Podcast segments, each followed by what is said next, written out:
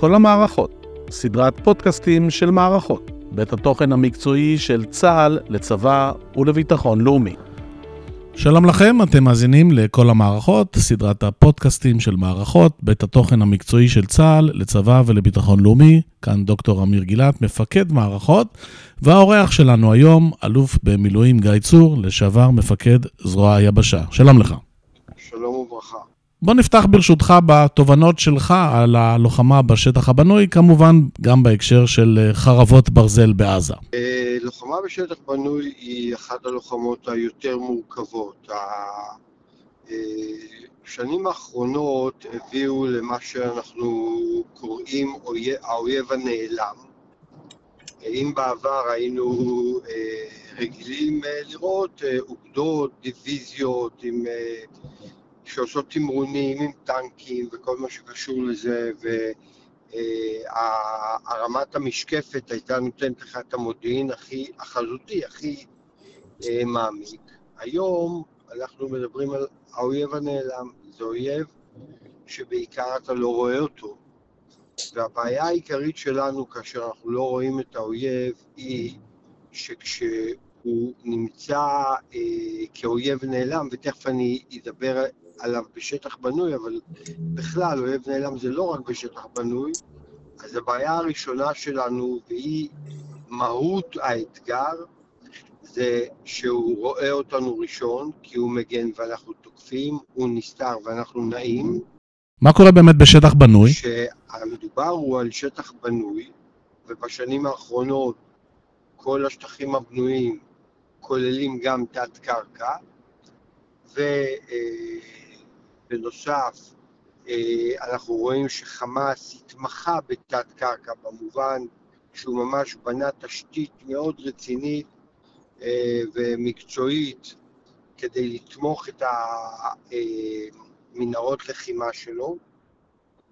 אז, אז, אז הלחימה בשטח בנוי הפכה להיות לחימה מורכבת ביותר. כלומר, הלוחם צריך להיות אה, דו-מימדי. פעם אחת לנהל אה, לחימה רגילה בשטח בנוי, ופעם שנייה לנהל אה, לחימה בתת-קרקע. או, אז פה כבר אתה שואל את עצמך, האם אתה, איך אתה בעצם מתמודד עם האתגר. ואני חושב שיש כמה עקרונות אה, שמאפשרים אה, להתמודד עם אה, שטח בנוי בצורה טובה יותר. בוא ננסה לפרק את העקרונות האלה. מהו העיקרון הראשון? Uh, העיקרון הראשון הוא עיקרון התחבולה. שטח בנוי הוא שטח שמאוד uh, מאתגר ומאפשר לאויב להסתתר ממך, אבל יש לנו דוגמה נהדרת איך גם אנחנו ניצלנו את השטח הבנוי לטובתנו בלחימה של אה, חטיבת הצנחנים בחומת מגן בשכם. Mm-hmm. אנחנו רואים אה, בלחימה הזאת את חטיבת הצנחנים חודרת לעומק של השטח הבנוי דרך קירות. נכון. ובעצם לא מתקדמת איפה שהאויב מצפה לה. זאת אומרת, העניין הזה של תחבולה בשטח בנוי הוא חשיבה טיפה אחרת, הוא פחות חשיבה של תמרונים גדולים, אלא הונאות יותר מיקרו-טקטיות, אבל אם עושים אותם חכם, אפשר גם להגן על כוחותינו וגם להפתיע את האויב. כמובן שכל העקרונות של להגיע ממספר כיוונים, ולא לחשוף מהו המאמץ העיקרי, ולא לחשוף אה, איפה נמצאת העתודה שלך, כל אלה דברים שהם תקפים גם כשאתה נלחם בשטח בנוי הכי עכשווי אה, ומעודכן להיום. אז זה עיקרון אחד, עיקרון התחבולה של אה, כיוונים, אה, דרכי הגעה, מאמצים, זה עיקרון אחד שמאפשר לך לעבוד טיפה יותר טוב, ומבלי לפרט הרבה, גם המנהרות עצמן מייצרות מצד אחד אתגר לא פשוט, מצד שני הזדמנויות להונאה, לא נדבר עליהן פה, אבל הן בהחלט אה, דבר שאתה יכול להשתמש בו, ולכן בתחבולות תעשה לך מלחמה זה עיקרון שהוא אפילו מוגבר בלחימה בשטח. ובואו נעבור לעיקרון השני. העיקרון השני הוא רב חיליות ורב זרועיות.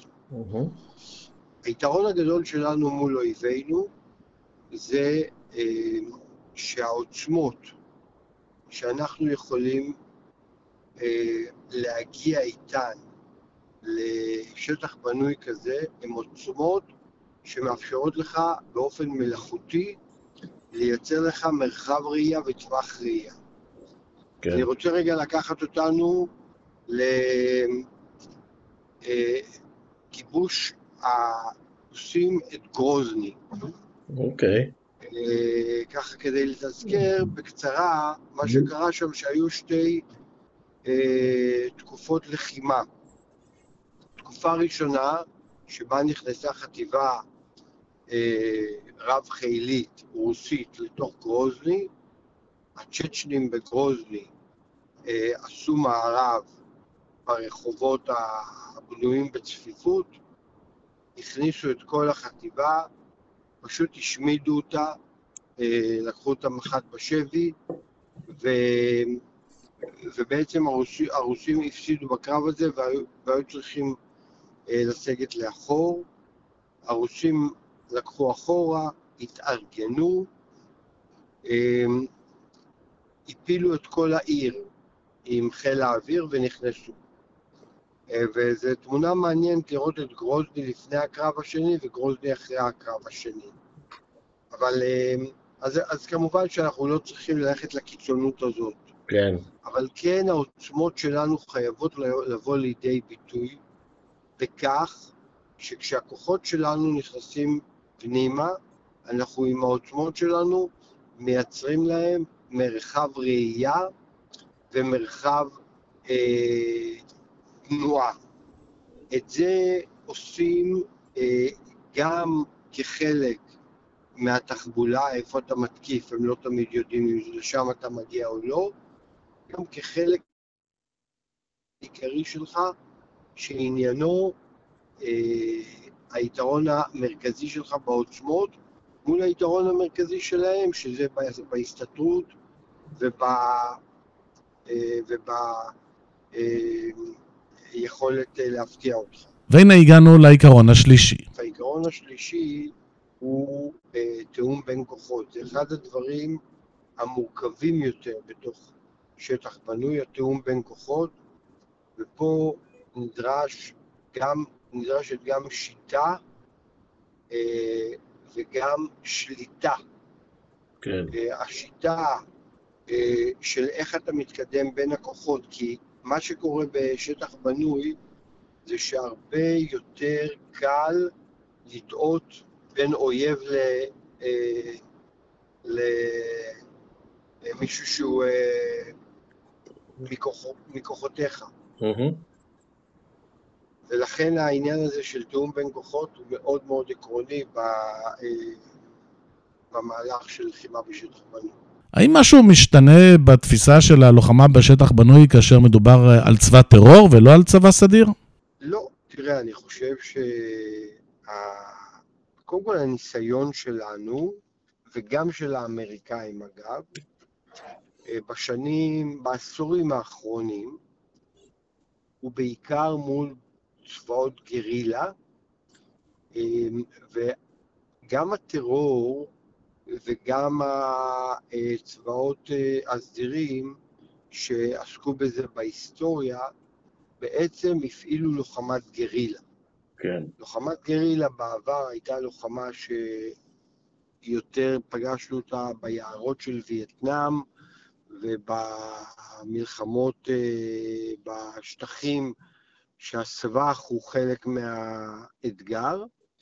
ובשנים האחרונות אנחנו פוגשים גם בעיראק וגם באפגניסטן, ובוודאי בישראל ובאתגרים שעמדנו מולם, לבנון, חמאס, אמ, אנחנו פוגשים את לוחמת הגרילה אה, בתוך שטחים בנויים.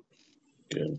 וזה די דומה, מפעילים את אותם עקרונות בלוחמה כזאת. מעבר ללקחים שעל צה"ל להפיק בעקבות אה, מתקפת הפתע של החמאס, נדרש אולי גם מבט מחודש על התפיסות של הלוחמה בשטח הבנוי.